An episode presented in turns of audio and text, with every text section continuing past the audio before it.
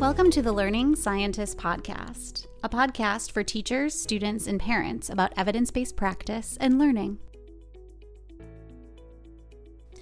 This podcast was funded by listeners like you through Patreon. If you like our podcast and want to help us spread the science of learning, you can support our work at www.patreon.com slash learningscientists. If you donate at least $5 per month, you will gain access to our monthly office hours videos. Before jumping into the episode this week, we have a special announcement about some free resources that are available for teachers and for students. We have talked about I Do Recall on our podcast and our blog before. David Handel is the CEO and co founder of I Do Recall, and he's also been one of our longtime Patreon supporters. Many of you may also know about OpenStax. It's a not for profit making education more af- affordable and accessible for students. They publish textbooks under a Creative Commons license so that students and teachers can use them in the classroom and elsewhere. Recently, I Do Recall became an OpenStax EdTech Ally partner. With this partnership, they hired subject matter expert educators to create comprehensive sets of linked flashcards for most of the OpenStax textbooks. This means that these flashcard sets are 100% free for you and your students to use. In addition, I Do Recall is also offering educators free I Do Recall educators licenses so that you can monitor your students' engagement and metrics with the OpenStax flashcards. If you're interested in this free license, check out the form in the show notes. Now, on to this week's episode. Hello and welcome to the Learning Scientist podcast. My name is Dr. Carolina Kuepper-Tetzel and I'm a senior lecturer in psychology at the University of Glasgow. Today we are going to talk about a topic that I have been recently introduced to and that can have an overarching impact in the classroom intersectionality. I invited two experts today to join me for this episode. This is Dr. Zayba Ghazali Mohammed and Dr. Arun Verma. I'm honored that they are here today to share their knowledge and expertise of intersectionality in education. Welcome, Zayba and Arun. Can you introduce yourselves and tell us a bit about your background and your interest in this topic? Sure. Hi. So I'm Zayba, and I'm a lecturer in psychology, also at the University of Glasgow. I'm a developmental psychologist, and my research started off around cognitive development in science education. So I was really interested in how children learn science, but also around the barriers to education and progression into STEM careers, so things like science, technology, engineering, mathematics. And I was particularly interested in this for women and girls, and also interested in social mobility in general. So it was actually my interest in social mobility that got me really interested um, in my more recent research, which is around the barriers to students in higher education. So, you know, we often do a great job of getting students from deprived areas and diverse social backgrounds into university, but we don't always do very well supporting them once they're here. And that's perhaps even more important. So, things like the hidden curriculum or promoting inclusion, helping them to develop a sense of belonging. Um, and you know securing work after university as well so it's doing this more recent work that I came across research around intersectionality, and I think it speaks to a lot of these ideas. But I am by no means an expert. That's definitely Arun, and I've learned an awful lot from him. Um, my name is Dr. Arun Verma, and I currently am the head of the Race Equality Charter at Advance HE. I'm also an academic tutor at the University of Dundee, where I do supervision at the Centre for Medical Education there uh, and I'm also a fellow of the Royal Society of Arts as well. So I've been involved with some of the activities for some time, which has been quite interesting too. Um, my, my journey to intersectionality has been quite um, in well, I think it's been interesting, but then that's just me, me maybe in some ways. Um, I've always been interested in social justice. I remember when I when I was about fifteen, I was involved in a human rights campaign, and I was really interested in the ways in which we remove barriers to enable the and provide the right resources for, for communities to access and thrive. So that, has been something that's always been like an intrinsic part of my interest. I knew that social justice was, was something that needed to happen. I hadn't really came across intersectionality until I got to my doctorate, where I explored the ways in which intersecting identities shape healthcare students' uh, kind of retention success. I was looking at very much uh, intersectionality through a gender lens, and at the time, I was I was reading a lot about the literature of intersectionality, really kind of getting to the the depths of the theory of it and the academic side of it as well. That actually there was a, the, the main focus of intersectionality was a lot about racialized women of color, but also race was a particular central tenet of it. And I was like, oh, this is really, really interesting. And then they also kind of said, well, what are the other things that, that intersect with race? So my research was really trying to explore the ways in which our identities shape one another. But I looked at intersectionality through the ways in which personal and professional identities shape one another in some ways. But then I had such a, um, a personal experience with it as well, because it helped me make sense of my own identities and the way sometimes they're in a bit of conflict as well. And so since then, when when I was a lecturer for a short while um, at Dundee University, I was preaching about intersectionality, but I hadn't really put it into practice or hadn't really tried to kind of bring it into action. Um, so I worked, uh, I left academia, worked in, in kind of government, the third sector, and also kind of now on the periphery of the higher education sector, looking at ways in which you put this academic concept, which is, you know, comes from academia, academia and academic thought, into action, into programs that can change, into kind of whole institution approaches like systems change. Just trying to kind of work out where does intersectionality change things, and then how do we do that? What do we do with this this kind of prism? So my interest is that you know we talk about equality, but I just generally don't think we can do inclusion work if we're not intersectional or led by it in some ways. Um, and then I think that's been my interest is trying to bring that demystification of it to different groups and, and the sector and different audiences and just try and get people to think that's not such a scary thing. We can all engage in it in some way or form.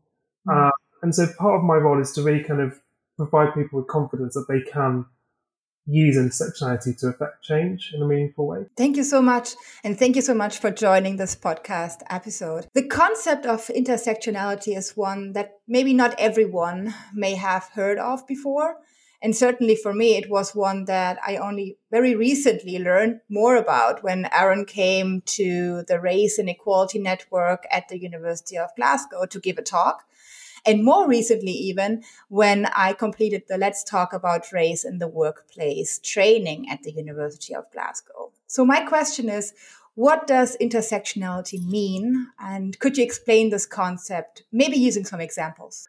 Um, so I'll give the, the, the slightly academic background, but I'll keep it as less academic as possible.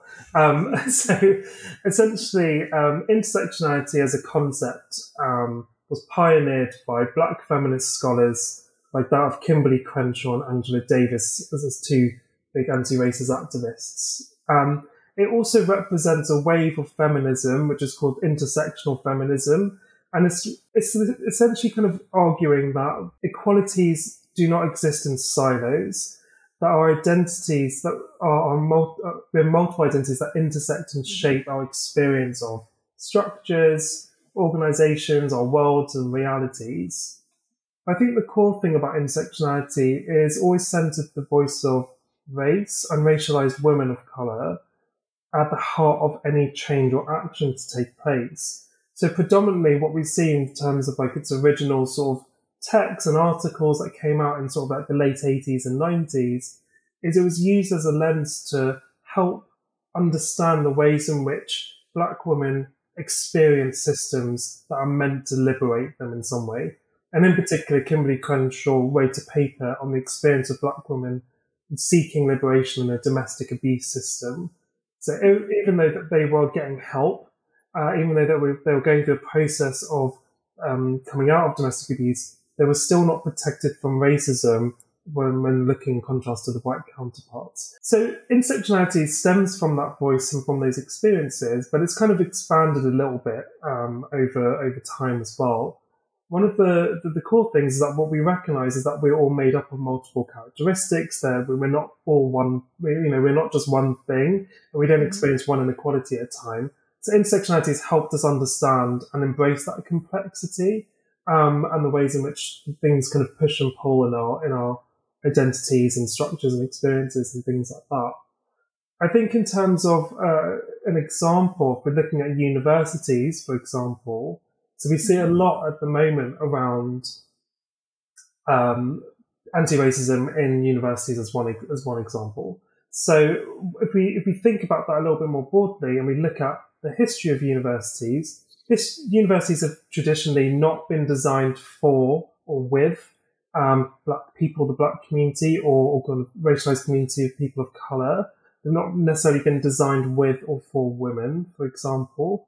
So if we're trying to create a system that those communities or marginalized communities can experience and thrive, we need to use intersectionality as a way of centering their experience to leverage change to create a wider kind of inclusion remit as well. So we're looking at ways in which intersectionality can help deconstruct current organizations which have not inherently been designed for minoritized communities. Uh, and so looking at the complexity of that helps us kind of do those changes and, and think about those actions in a more in a nuanced way. And I guess just on, on, on, another note as well is when we're talking about intersectionality, we're not looking at creating another hierarchy of, of inequalities. We're talking about centering the voice of people that have always been silenced, historically mm-hmm. marginalized, as a way, as a lever for change for a wider equalities or justice movement to happen. Yeah, I mean, I think for me, I, I don't have so much of an academic interpretation of intersectionality. It's, I guess, a more personal journey that I've come across it. So for me, intersectionality is about these systems of inequality, as Arun said. So, you know, we all have these unique experiences of discrimination, maybe even oppression, uh, and we also have some degree of privilege, some more than others, for sure. So intersectionality for me is about recognizing these factors. Um, so an example I think about is in higher education and probably many sectors actually. There's lots of events and seminars often about promoting women in the workplace. This is like a recognized phenomenon, right? That women in nearly every sector don't make it to those top jobs and those senior roles. So often these events are aimed at helping women to do that and about how women can position themselves, make the most opportunities that come their way, deal with misogyny, etc. Um, so I happened to be at one of these events a while back um, at my old institution, and you know there were plenty of great tips and tricks that they were kind of talking about. I distinctly remember looking around the room and realizing I was the only woman of color there. So a lot of the advice that I was being given just didn't seem straightforward because I had and, and still have the additional challenge of potential racism against me. So I think it's kind of recognizing those differences. So, you know, all women may experience misogyny in the workplace, for example, but that experience of misogyny for a black woman will be very different to her white counterpart. So it's not so much about minimizing anybody else's experience. Misogyny is misogyny at the end of the day. But it's recognizing that those differences exist and recognizing those differences and how we move forward that I think capture what intersectionality is about for me. Thank you so much. Yeah, these are really interesting um, examples that really capture the complexity, really, of mm. intersectionality. And I think that is, on the one hand, a challenge but on the other hand, as we probably will um, talk about later a bit more, also um, an invitation to to learn more about it and to solve those um, those challenges with, um, mm. with with great new um, ideas. Before talking about intersectionality in education specifically, I would like to better understand the personal and professional lived experiences for people who don't get recognized for their intersectional identities and how does research contribute to understanding this better uh, that's a good question um, so again i think for me personally it's this feeling of being on the sidelines so it's like the example i gave before you know i identify as a woman and i certainly benefit from a lot of this training that uh, women receive specifically to uh, help them get promoted at work and things like that. But that training doesn't always recognize those additional barriers that I face as a woman of color. So there's only so much I can do with that information to actually benefit me. And I think we see this to a degree every day. I mean, thinking about my own role as an educator, I often talk to students, help them to apply for jobs. And there are some students that make it very successfully as a clinical psychologist, for example. That's often a very popular route in our field. But the hurdles that I found some of the students of color that have had to go through in comparison to their white counterparts to achieve exactly the same thing is striking. And I think as people begin to start to understand intersectionality, they can start to address some of those inequalities better. Um, and this is where I think the research is helping. It's starting to identify these issues and the unique challenges um, and what we can do to try and help remediate these to kind of make a, a better and more inclusive community for ourselves. Yeah, and just, just building on that, Zayba, I think it's it's really you, you highlight some really important points there as well. I I think it's really interesting that one of the things that Kimberlé Crenshaw talks about is that if we're not intersectional, people fall through the cracks, and we see that a lot. Mm. There's so much evidence for. It's not necessarily, I think, the the recognition of intersectional identities, but actually the recognition of the impact not being intersectional has. Mm you know, we would look at the proportion of um, black female professors, for example, across the UK. I think on record from their HESA publications, I think it's somewhere in the 30s, but I know it's gone up. There's been a few promotions announced on social media this year as well, for example. We know the awarding gap, so is, is a huge issue still. It was even though that there's a higher intake of international students more now than ever, and also with online provision, for example, we did see during the pandemic, there was a narrowing of some of the awarding gaps. But in terms of the mechanisms of what that was, it's not very clear. So I, I think we have to look at uh, an outcomes perspective in terms of the recognition of mm. identities, because then um, we're trying to paint a, we're, we're looking at this in a different lens. I think we can get caught up, I think, a little bit in focusing so much on addressing the needs of everyone with multitudes of identities that we sometimes lose sight of okay, what are the, the outcomes and what the impact that's going to have on their, their educational outcomes, for example. Mm-hmm. Um, and I think recognizing the ways in which students and staff are made up of multiple characteristics and identities is one step. That acknowledgement is one step, but then you have to kind of do something about it. Um, mm. You then have to start thinking about equity. So, what are the resources you can provide that enable those communities to thrive? And then if you want to try and start the justice conversation, which is probably a little bit too further ahead, you then start talking about removing the barriers altogether, right? And, and I think that's that intersectionality perspective gives a, a, a different view on it. I think in terms of the way in which research contributes to understanding this better, so I think during my doctorate, I um, learned a very whitewashed version of intersectionality. And it wasn't until I delved into the, the, the literature and reading um, of like Crenshaw and Angela Davis that I was like, oh, this isn't really a this isn't a theory that's come from the voices of white women. This has come from a very different place altogether. Um, so I think that in terms of the research process, we know, for example, research cultures, uh, the pipeline, they, they, they create adversities for racialized communities and racialized women of color. We know that for, for sure in terms of who gets bids, who gets grants the number of mm-hmm. PhD students, the attrition rates, and stuff like that, for example. But I think research in itself can do more to uh, engage um, communities, all parts of communities, not describing them as hard to reach, but describing them as just part mm. of the community to, to, to be involved. We can look at mechanisms of like participatory research, for example, as, as, as a way of empowering people. So kind of shifting away from subjects to kind of participants and, and in that space as well.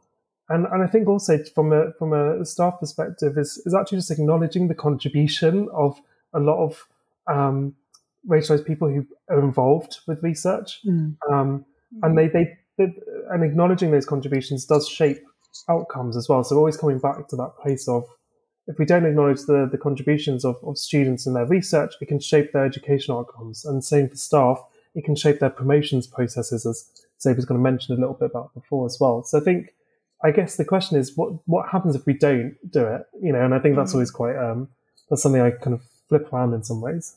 That's really interesting. So what I'm hearing here are those two steps really. Uh, the first step is about acknowledgement and acknowledging challenges and issues that are present, but then turning those in the second step into opportunities, um, mm-hmm. into uh, th- to make things better, really in a way. Um, are there any exciting intersectionality projects maybe that you can highlight to our listeners? Uh, what are the aims of these projects and what's their outcome? So the, the, the, one that that's probably most recent is the, the book that I've edited, which is titled Anti-Racism in Higher Education, an action guide for change. That um, stemmed from as an ode to intersectionality in its entirety. When we first kind of put started putting the call out for evidence and, and, and contributions to that book, I didn't want it to be overly led by academics because it brings a certain voice and it can only speak to a certain audience. Mm-hmm. And recognizing that, you know, to be intersectional, you need to listen to all the voices. You need to understand everyone's stories and try and put it into something that can facilitate or nurture change. So the book itself is probably less traditional in itself uh, in some ways that it contributes as contributions from um, academics, professional support services staff, those from HR people in culture, students, activists even that are involved with this work, to really kind of ask them to share their stories, which they have done to some degree, but also to kind of recognize that the university has changed over the course of 100 years, right? Um, mm-hmm. uh, where they've shifted from kind of being led by religion or academics in some ways, it's become much more of an enterprise system. There's a much more of a commercialization element to universities. Mm-hmm. Some universities have consultancy arms. Some institutions are describing their heads of as presidents now. So we've got this weird kind of like um, change happening in institutions. So one of the, the things I wanted to highlight with this book is that to be intersectional is not actually that difficult. All you have to do is just ask for and invite people in a meaningful way, be honest with them about what you're trying to achieve with it, uh, and then bring them on the journey. And I think one of the things about this particular book, the aims of the project was not to rewrite the, the decades and hundreds of years of really good literature that's been written by scholars and activists over the over time. So we're not looking to rewrite the the amazing work of like Heidi Mirza, for example, um, and Jason Arday as, as one example, right? So we wanted to be able to use that, give it a, give it a, a kind of emphasis, and translate it into opportunities that institutions can use it for change. Mm-hmm. So the, the reason why I kind of brought this up as an intersectionality project in some way is that we've not what we tried to do is bridge the gap between theory, practice, and action uh, and to connect it all together without losing sight of all the good stuff that's happened, being respectful of the history and the legacies of where this evidence comes from, but also kind of saying to institutions, this is this is all here now. You've got no excuses in some ways. Um, this is this is kind of a, this is your starting point to look at something and go, actually, I can use this for my for our university strategy. Um, and, and wanted to try and produce something that would help break the cycle, help enable people that they don't have to defend why racism is a problem. They don't have to explain what racism is, but essentially they can go just read this or read something else. You know, it's just another contribution to that that, that diverse or anti-racist reading list that can help break the cycles and and try and reduce some of the burden that some of our uh, some some of our racialized communities that, that live with multiple disadvantages or vulnerabilities don't have to keep keep kind of engaging in that as well. I guess in just in, in terms of outcome, it's only just released a few weeks ago. Congratulations! But, but, there's an ambition that it will. I mean, if, if anecdotally, I know uh, there's been some people that are using it as part of their university strategies now, which is really great, mm-hmm. and I think that's really meaningful. I think Google citations that's always nice to have, but actually, I want to see people using it in their planning and stuff mm-hmm. like that. So, but that, that's probably to, to be determined in some ways. No, I, I have to agree, Arun. Your um, your book is an incredible resource. So thank you so much for putting it together. Um, I mean, I think kind of what you said there really hit, a, hit the nail on the head for me. So actually saying, you know, there's no excuse. We've got enough information and enough kind of um, time to do this work. How can we actually implement what's going on? So it's not just about acknowledgement, but actually doing something to try and resolve this. So, again, for me personally, some of the projects I've been working on um, within higher education have really focused on how students are viewing our current curricula. So, one of the things we quite often get called up for is this huge lack of diversity in our teaching content. And, you know, there's lots of reasons for this. It's partly down to individual educators, but I think a lot of it is also very systemic, as you mentioned. We've got this colonial past to a lot of our research. Um, there's also things that we have to include because at the moment it's necessary for accreditation. So even if you don't necessarily agree with it, we still have to kind of include various aspects. Um, the history of psychology being one.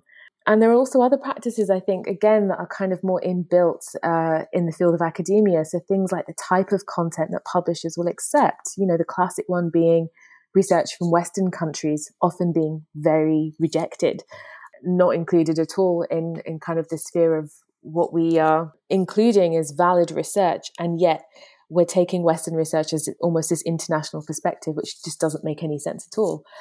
Um, so for me, you know, the couple of the projects that I'm involved in at the moment have investigated what our students currently think about our curricula. We've made a lot of changes at the moment within our own school to try and diversify things a bit more. Um, and we're interested in what students are making of that, essentially. So strictly speaking, um, this work isn't about intersectionality per se, but as Arun said, it's the kind of work that lays that foundation for future projects and hopefully will lay the foundation for changing things up. Um, so watch this space. Thank you so much. And it already takes us right to the core of um, our topic, intersectionality in education specifically. So um, you already talked about some of the challenges, but let's dive in a bit more. What are specific challenges that intersectionality creates in the classroom, and why should teachers and students be aware of these? That's a good question. Um, so coming back to the curricular example I gave, if you're a student of color at university, you might not feel very represented in the research that's being presented to you. And so you're not going to see its value. And more worryingly, you might fail to feel any sense of inclusion and belonging. And that I think is particularly sad because we already know how much these things contribute towards academic achievement, long term success, um, and just general well being. So we're basically excluding a huge proportion of students just by the way that we teach. And I think that's why it's so important. If you're an educator and you don't know about these things and these issues, you can see how easy it might be to continue to perpetuate those inequalities. But by starting to become a bit more aware of intersectionality, and I think that is slowly starting to happen, people are becoming more aware of this term. You can start to think about how you can be more inclusive in your teaching. And that inevitably is going to increase engagement, which I know a lot of educators are also very concerned about. So, in terms of what we can do, I mean, this can be often as something something as simple as just using more diverse research. So, actually, just recognizing our colonial past, but also trying to show different examples of the current research and even past research that's existed that maybe was just a bit hidden. Um, there are other things, like a colleague of mine, for example, um, when teaching the history of psychology module, which is very whitewashed, let's face it, allows students to write an essay about how psychology research largely ignored diversity and so this gets students to reflect on why representation matters and they can talk about an issue that's important to them. So this doesn't have to be just about race. It can be about neurodiversity, LGBT plus issues, mm-hmm. women in psychology, etc. Um, and so by doing that, we're trying to kind of find ways of benefiting everyone, not just students of color, although of course that's very important, but we're trying to create this more inclusive society. And I think there's just, there are so many opportunities to get creative without having to rock the boat too much if that's what people are often worried about. I mean, Arun mentioned earlier, you can kind of tap into um, his book without actually having to talk about what racism is. It's just about fixing the problem. We don't need to fixate too much on necessarily what the problem is. Let's just try and get rid of it and move on. Yeah, just building on that, I think coming back to the curriculum is probably a good example um, in some ways. And there's obviously a lot of work happening. A lot of institutions are engaging in kind of like decolonizing the curriculum and different ways of kind of creating an inclusive curriculum. That, but in terms of thinking about the intersectionality in, in the classroom, I think we have to think about it in three areas. And this is kind of coming back to a little bit of the of its of the theory of, of intersectionality. So we need to look at the political forces around curricula and education, higher education at the moment, that are not necessarily conducive to inclusion or kind of uh, anti-racism or intersectionality at the moment. So I think that's quite a difficult thing to navigate. There's a lot of mm. resistance. So if we're going to try and create an intersectional educational space, um, how are we, you know, working with those that are maybe afraid or intimidated by this term and what it might mean for them, uh, and also how are we trying to bring people, trying to shift from hearts and minds in this particular space as well. Then also we kind of look into representation. So we know, for example, senior level representation is even, you know, is, is low when we come to looking at diversity and inclusion and, and different protected characteristics. And when you're looking at aggregated forms of characteristics, it's also even even less so in some ways as well. Um, so we need to think about what, what role models or what kind of career trajectories are we showing students and staff as well that they can achieve these things or that they've got support to achieve things mm. that they mm. would like to achieve as well. Um, and then also kind of thinking really about having sort of a curriculum that speaks to intersectionality is not about creating a curriculum that is for every a different curriculum for every individual that experiences mm-hmm. things in a different way. That would be impossible, and we would never get higher education become even more bureaucratic if we had that as a case as well. But it's really thinking about who was the curriculum designed with and for. Um, does the curriculum itself in the classroom speak to some of the wider forces? some of the wider inequalities. It might not address all of them, but does it kind of is it cognizant of them? And does it speak to some of the wider policy changes and the policy forces that are happening at the moment as well? We know that students are much more uh, are, are, kind of considered students as more global citizens now in some ways. Their their access to knowledge is much more global, and we know that experience is shaped by global events as well. We know social movements have an impact on the way students experience in the classroom. So how is our curriculum not necessarily responding to those movements, but how is it accommodating spaces for those students to be able to be themselves, to be able to use that um, pain or their kind of experience in their different types of work? And I think, so you mentioned about kind of bringing themselves into some of their assignments or mm. some of their work and their presentations and things, enabling some of that flexibility. And I think finding some of the, the kind of bits where you can bend. You know, mm. there's, there's some there's some accreditation bits where we just can't change at the moment, and maybe it will change in the future. But finding those areas where you can actually invite people to still have those pockets of that belonging, that, that where they can bring their own experience, because particularly international students, they bring a whole rich knowledge from the global majority often. So I think finding ways to, to bring that into the classroom is, is really empowering as well. I really like what you said about creating intersectional educational spaces because it what, what it actually means is um, if someone would try to solve all problems at once, right? Or the big problem, uh, big challenges that seem kind of impossible to overcome, then they might shy away and not even try. Mm. But creating those intersectional educational spaces means breaking down different challenges and maybe tackling one at a time and in different ways. And in this way, if many people do this at the same time, then, you know, we build up a system where everyone is kind of problem solving, coming up with innovative ideas to create those intersectional educational spaces. I, I really like that. It's um, it's nice, nice. um, challenges really always call for solutions, so we're going to talk a little bit more about that um, and ways really to tackle and address them. Personally, again, from listening to you, I see more opportunities to improve education as a whole by taking intersectionality into consideration. How can teachers or lecturers embrace intersectionality in their teaching? Yeah, thanks for, for asking that. It's a it's a really it's a really helpful question actually, and I think it's a really useful question. So I, I, I would like to take this from the perspective of sort of a kind of a open cultural kind of perspective. I, I would like to see lecturers just being open to engaging with the concept across the board.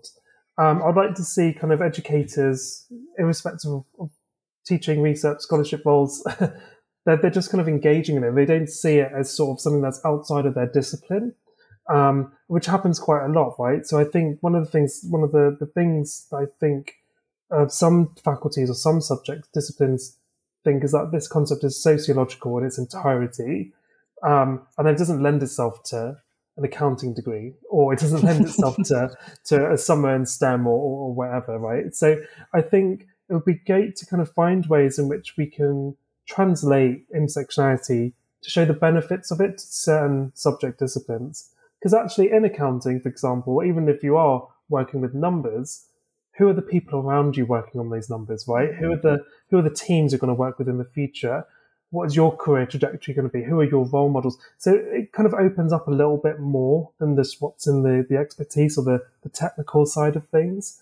Um, and I think the other part is really kind of helping lecturers and, and those are different levels of, of lecturing as well to kind of just not be to, to engage with the literature and the discourse of intersectionality um, and and one of the parts of that that I think is quite difficult is, is there's a lot of literacy that needs to be built in this particular space. There, I mean, Zayba, we've spoken extensively about intersectionality, but it's easy in some ways because we have a good understanding of it. Mm. But for for lecturer X or Y, it, it, it's something they've never come into contact with. So I think there's maybe less about trying to get them to embrace it, but just to kind of get them to a place where they can feel comfortable to say it, mm-hmm. and then get them to a place where they can feel comfortable to use it in the classroom. Um, and I think some of those kind of how tos or those guides, which provide some frameworks for, for lectures, are a good starting point. Um, but I think we're quite a long way away, I think, in terms of getting them, getting this idea embraced into kind of teaching and learning spaces. Yeah, I mean, I think just as you said, Arun, you know, recognition is always the first step. Um, I've no doubt that many lecturers, many educators have heard of the term intersectionality. It's kind of being thrown around as a buzzword right now. Um, but I think very few actually understand what it means well enough to actually articulate it and I don't blame them. It's a lot. It's a it's a big term. It packs a, a, a, lot of different things in it. But you know, there's some great training. I mean, Carolina, you mentioned some of the training offered at Glasgow around these issues, mm-hmm. which has been fantastic. Um, and I think you know what's more is that this training is mandatory. So it's small steps like this that are ensuring everyone is receiving the message loud and clear. And I think I just beyond, want to say, uh, yeah, I just want to interrupt you there for a second and say that's one of the mandatory trainings that's actually really good. really good. It's a fantastic training. I, uh, yeah, I, I really enjoyed taking it, and it was super eye opening and um, thought provoking. Yeah, very. Yeah, I, I would have to agree with you. It's very much so. Um, and I think it's just you know a small step that that shows our institution um, trying to take in in kind of alleviating some of these problems. But I think the very fact that it is mandatory and it makes it kind of it, it shows the importance that we need to place on it, doesn't it? I think that's the issue. Mm-hmm. Um, so yeah, I, I think by ensuring that everyone is receiving that message, I mean, beyond this, we've got some brilliant educators. I think once they understand some of these issues, they've got the pedagogical know how, I'd like to think, most of us do at least, to really try and implement steps um, to be more inclusive in teaching. And it doesn't have to be these huge, big things. You know, I gave some examples earlier about diversifying reference lists. You can start small and, and build it up. Um, and you can be more creative with things like assessments. As Arun said, there are things that we can't change at the moment. Hopefully, they will change in the future for the benefit of us all. But at the moment, there are things that we have to adhere to. And okay, we can work with that. So let's try and be a bit more creative with our pedagogy and, and how can we kind of invite people to engage with some of these ideas more meaningfully. Um, but I think another important step, and this is something I actually picked up on from Arun's talk that he very kindly delivered to us um, at Glasgow, a big an important step is to really evaluate these steps. So actually making sure that what we're doing is having a positive impact, it is moving in the right direction, um, and it's not just this sort of tick box exercise that, unfortunately, a lot of institutions will also try and engage in via that route. And, and, that's not what we want to be doing. So I think evaluating those steps and actually inviting in a lot of the communities that this is having an impact on um, talking to them and asking, is this what you want? Is this having a change? Is this positive? And actually, you know, constantly revisiting those ideas, I think, is one way forward. We have focused a lot about, um, we have focused a lot on the teacher, on the educator, or mm-hmm. the institution. I would like to shift the focus um, to students because not everything must come from the teacher or the institution. Um, students are agents in the classroom and um, they can also contribute to raising awareness for intersectionality, for example. How could peer to peer learning and interactions look like that support intersectionality? I, mean, I think it's great that you recognize that because I would absolutely have to agree with you. Um, so I started up the Race and Equality Network at the School of Psychology back in February now. Um, and it's a network that's for staff and students, but um, as Arun pointed out, there's very few staff at the moment, um, at least people of color within our institution. So, one of the things I was really keen on doing was ensuring that I wasn't speaking for my students, but that they could have a voice and tell me what they wanted from the network, the issues that were most important to them, who it was serving. I didn't want to dictate to them what I thought was what route we should take and what was best based off my own unique experiences and, and privileges, and which are very likely to be different to what they might feel.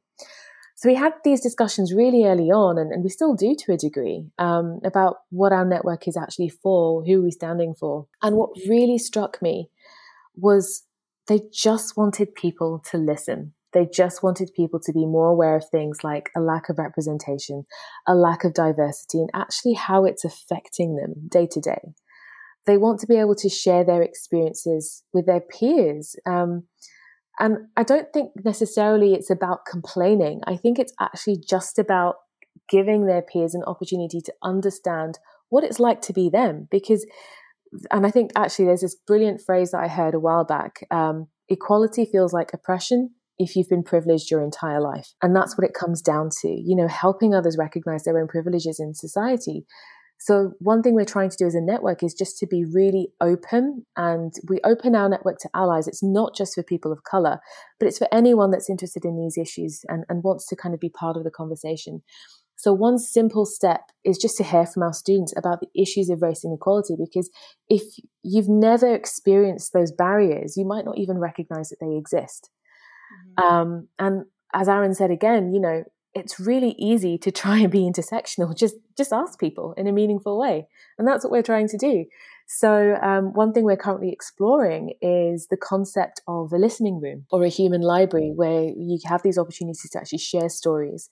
And these have been used quite successfully in other institutions and in other sectors now to basically to try and do that. So we'd like to explore these ideas and hopefully make use of them at Glasgow. And again, just to try and encourage a bit more aware, awareness of these issues um, and about intersectionality more broadly. Yeah, thanks Davis. You covered such important points there as well. And I think that that quote around the equality feels like oppression if you've been privileged your whole life is really is really important. Um, I've got another quote just to add on to this as well, if that's okay. Which is a quote off. Um, no, not at all. Building, we're building things together. Um, so, uh, it's, and I think just thinking about that question of, of the kind of peer to peer side of things, for example, um, Watson talks about, um, and he kind of mentioned this quote. He's an Australian activist and scholar activist. He said, "If you've come here to help me." You're wasting your time. But if you've come here because your liberation is bound up with mine, then let us work together. Mm. And I think one of the um, really interesting things about um, having students as, as kind of actual agents and not passive recipients of knowledge uh, in the classroom. Um, initiatives and things like students as partners is one example, which I've seen really interesting stuff mm. happening. Obviously, you need to get the balance right because you know students are there to to learn, to to achieve something. They're they're coming to get knowledge and create knowledge in some ways. But I think that there is something about ways in which we work with students in the educational space that enables them to share their story. A lot of uh, one of the things I always come back to is that some students, particularly racially minoritized students and black students, for example, we know there's um, disproportionate numbers of school exclusions even before they get to university. Mm. How are we supporting those students, not just accessing university, but to actually engage in the classroom? That I do have. I'm not saying we should have a record of all students and their school exclusions anyway, but I'm just thinking for, for to, to really think about the, the things or the baggage that, that students bring with them to universities, mm. um, who may not have historically had positive experiences in the classroom, how are we acknowledging that? How are we creating a space where they can share that story, which shapes the, the educational outcomes and, and the learning as well? And I find student as partners is a really interesting model as one example, because that's kind of about creating shared agreement and shared goals, um, think about the shared assessments. And I think that's been quite an interesting thing to, to kind of see in some ways as well. I guess when it comes to looking at intersectionality, and even from the, the you know, thinking about students, one of the things it helps us realize is students are also intersectional. They are coming from a range of mm. different, um, they're products of different um, legacies and um, experience different forces and, and, policies and so on and so forth. Um, and also, I think as a teacher, then means that you can have a more meaningful dialogue, I think, with students or with a student because you're better understanding their story and also you're better understanding how to support them, provide them with a resource or some resources to give them more engagement or provide that more engagement or facilitate it in some ways as well. Um, and I think part of that then is, is really kind of raising awareness of intersectionality is just embedding it into to what you do, signposting to it where possible, but actually using the principles of, of intersectionality, recognizing what it's about and what it's meant to achieve, centering voices, being cognizant of structures and policies and so on and, and representation. These are all things I think we can we can do, but we can just maybe articulate more clearly in, in, the classroom as well. Thank you so much for sharing so many practical tips already. Um, this brings me to my final question. And as my final question, I always ask about practical tips um, for, te- for teachers and students. So if you had one tip for teachers and one tip for students for a successful implementation of um, intersectionality in teaching and learning, being inclusive, what would they be? Yeah, so Oh, one tip. It's always a tricky one um, to come up with one thing. I know. so, I, I, okay, so, so from my perspective, the, the one tip for teachers, I think, is go look up the intersectionality wheel, which is developed by um, these amazing Canadian researchers. It's a it's a really interesting tool um, that you can use to, to kind of put at the heart of your teaching practice or pedagogy or curricula, whichever you want to use but we use that as a guiding light, as a reference point, not to address everything in that wheel, because there's, there's a lot. As you know, Zayba mentioned, intersectionality is a big area, so we can't address everything. But it just kind of forces a teacher to think beyond the, the kind of traditional learning outcomes and quality assurance measures that we always have to go through in some way, shape, or form. Thinks about the ways which curricula is contextualized. And, and I think that's, that's really, really interesting as well. And and actually, um, within that, you know, just saying the word intersectionality in the classroom is okay. you know, um, to start using it as a word, um, it's fine. Like no one's, no, we're not expecting a, a whole kind of um, lectureship of, of, of kind of intersectionality experts anytime soon. But just saying the word is okay. You know, mm-hmm. um, it, it, just creates a bit more comfortability, I think, with it, and, and it, it opens up a conversation because some students will never have come across it. So when you introduce concepts, lecturers have the power to do that, to introduce new ideas. That, that's, I think it's just a, it's a really simple and effective way of just kind of bringing it to the classroom. And I think one tip for students is, is probably similar in some ways, um, probably less so engaging with the intersectionality wheel, but but not being afraid to use their stories or their identities and experiences to shape what they put into the into the classroom. Mm. Um, and I know there's kind of a two way street, I think, in some ways, but we should be able to create spaces where students can share a bit of themselves. So, so I think allowing students to be intersectional um, in some way, shape, or form, saying that they've got we, have got a safe space here, there's a compassionate space here to do that, and and then that I think as well, kind of a process of doing, being really pragmatist about it as well, can be quite powerful. So, yeah, so hopefully those are two tips that are useful. I'd have to agree with your tip for students there. I think giving them the opportunity to actually recognize their intersectional selves um, is a really good one. I think if I had to think of one tip, it would be read Arun's books. Um, they're excellent resources. in all honesty, though, uh, I mean, definitely do read the books. But in all honesty, I think I think it's just as simple as educate yourself about what intersectionality actually is, um, how these issues are affecting students, how they're affecting colleagues, and from this, just try and find ways of incorporating inclusivity into your teaching, uh, if you're an educator at least. And I think the engagement will hopefully follow. Okay, I'd like to thank again Zayba and Arun for joining our podcast episode today and for sharing their knowledge and expertise and all the wonderful tips. I'm sure that our listeners appreciate your input and I certainly have learned new things today as well. So thank you so much for that. Oh, it's been a pleasure. Thanks for having us. Thank you so much. It's been really great to be here today. To all our listeners, uh, I hope you enjoyed this episode. Stay safe and until next time, goodbye. This episode is funded by listeners like you. To support our work and gain access to exclusive content, visit our Patreon page at www.patreon.com slash learning scientists.